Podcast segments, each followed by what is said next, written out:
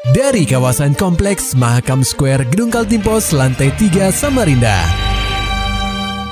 96,8 KPFM. Kita akan ikuti program KP Flash News.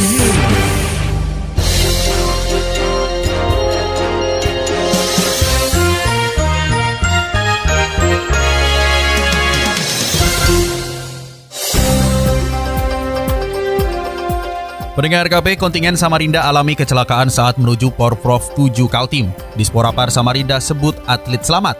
Laporan selengkapnya disampaikan reporter KPFM Samarinda, Maulani Al-Amin. Kontingen Samarinda yang berangkat menuju Pekan Olahraga Provinsi atau Porprov ke-7 Kaltim di Berau mengalami kecelakaan.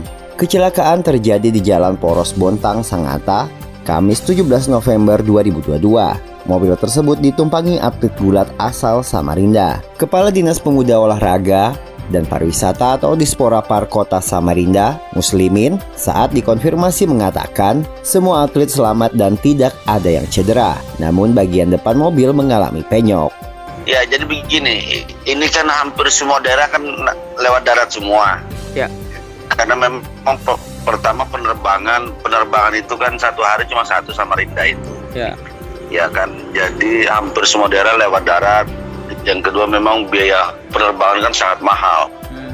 nah akhirnya alternatifnya adalah le lewat darat tapi kita sangat menyayangkan ya, harusnya PB Porpor sudah mewanti-wanti beberapa hmm. masa terhadap jalur-jalur yang dilewati oleh peserta Porprov hmm. karena karena ini bis ini kan ratusan ratusan bis yang akan ke sana ya. Kepala Dispora Par Kota Samarinda Muslimin berharap panitia besar Porprov Kaltim dapat memberikan keamanan kepada para peserta, baik berangkat maupun pulang. KPFM Samarinda, Maulani Al-Amin, melaporkan. Sementara itu pendengar KP, Kaltim menjadi lokasi penyelenggaraan Road to Hari Anti Korupsi Sedunia atau Hakordia 2022. Daerah lain yang juga terpilih adalah Bali, Sumatera Utara, Jawa Barat, dan Jawa Timur. Begitu yang disampaikan juru bicara Komisi Pemberantasan Korupsi atau KPK Ali Fikri saat mengunjungi gedung Kaltimpos Jalan Untung Suropati, Samarinda. Ali Fikri melakukan pertemuan dengan seluruh jajaran Kaltimpos ditemani dengan anggota lembaga anti rasuah lain.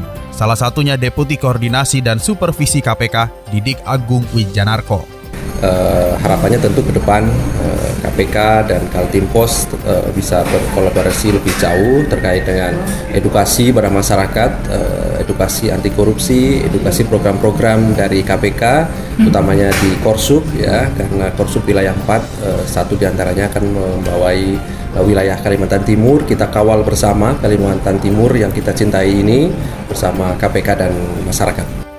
Deputi Koordinasi dan Supervisi KPK Didik Agung Wijanarko mengatakan, hadirnya media massa, pihaknya berharap masyarakat mengetahui lebih dalam tentang pencegahan korupsi. Karena apa pun kita sebetulnya harus selalu bermitra untuk bagaimana memberikan pemberitaan yang baik untuk masyarakat.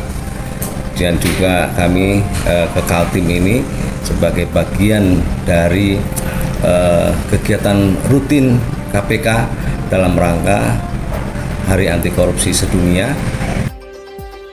Berita utama Pendengar KP tertarik lakukan investasi. Tiga negara masih tunggu proses pembangunan IKN.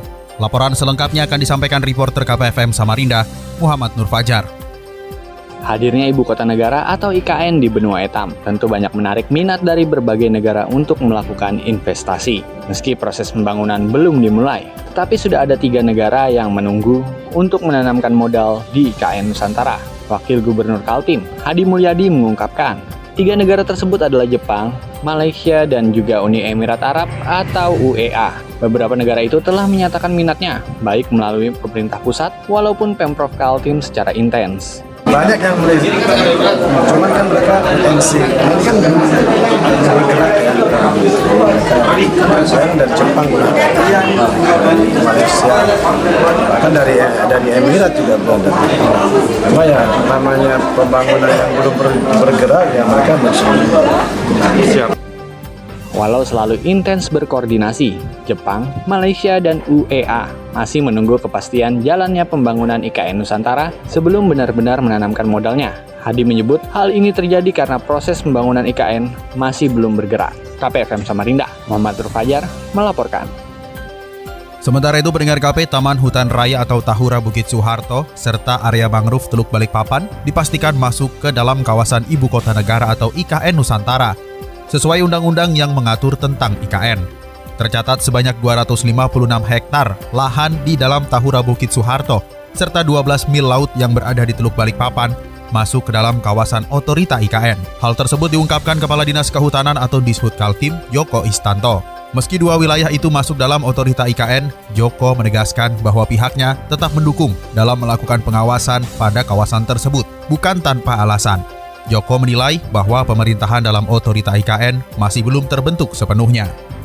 Itu semua IKN. Oh, semua IKN. IKN itu. Bukan bukan kita. Bukan, lagi tuh, bukan itu. Oh, Oh, itu IKN tuh. 260 ribuan hektar itu IKN tuh. Hmm. Sampai daerah teluknya itu berarti? Sampai lautnya 12 mil. Oh, 12. Jadi undang buka undang-undang KN itu ada petanya. Ada petanya. Nah, itu itu termasuk itu. Jadi Tahura itu semua masuk IKN. Hmm.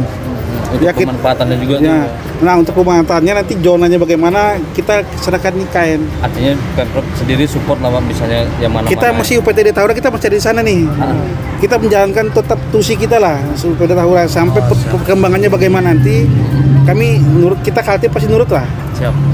Kita pasti dukung lah sementara ini karena mereka juga belum eh, ada kegiatan, kita tetap melaksanakan kegiatan fungsi-fungsi kita pengawasan, pembinaan di Tahura. Lebih lanjut, Dishub Kaltim tetap akan berkomitmen dalam mendukung keberadaan IKN di bumi etam selama belum berjalannya pemerintahan di kawasan IKN. Pendengar KP Gubernur Kaltim Isranur merasa sedikit heran karena masih ada saja yang meragukan rencana besar Presiden RI Joko Widodo untuk membangun kekuatan baru yang Indonesia sentris dengan membangun IKN di Kaltim, tepatnya di kawasan Penajam Pasir Utara atau PPU. Padahal orang nomor satu di benua etam ini berkali-kali menegaskan bahwa pembangunan IKN Nusantara tidak akan merusak hutan di Kaltim. Kalau masih ada yang meragukan, ex-Bupati Kutai Timur ini siap menjamin hal tersebut. Pernyataan itu bukan hanya bualan semata. Terbukti, pemerintah telah menyediakan persemaian Mentawir di Kecamatan Sepaku dengan luas lahan 24 hektar.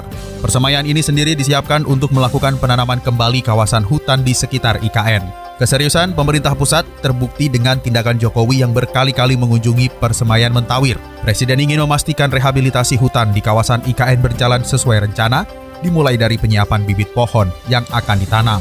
Isran memaparkan IKN Nusantara akan dibangun dengan konsep hutan di tengah kota. Pemerintah sendiri sangat serius dalam menyikapi urusan lingkungan. Justru jika lingkungan mengalami kerusakan akibat proses pembangunan IKN, dirinya lah orang pertama yang menolak pembangunan IKN dilanjutkan.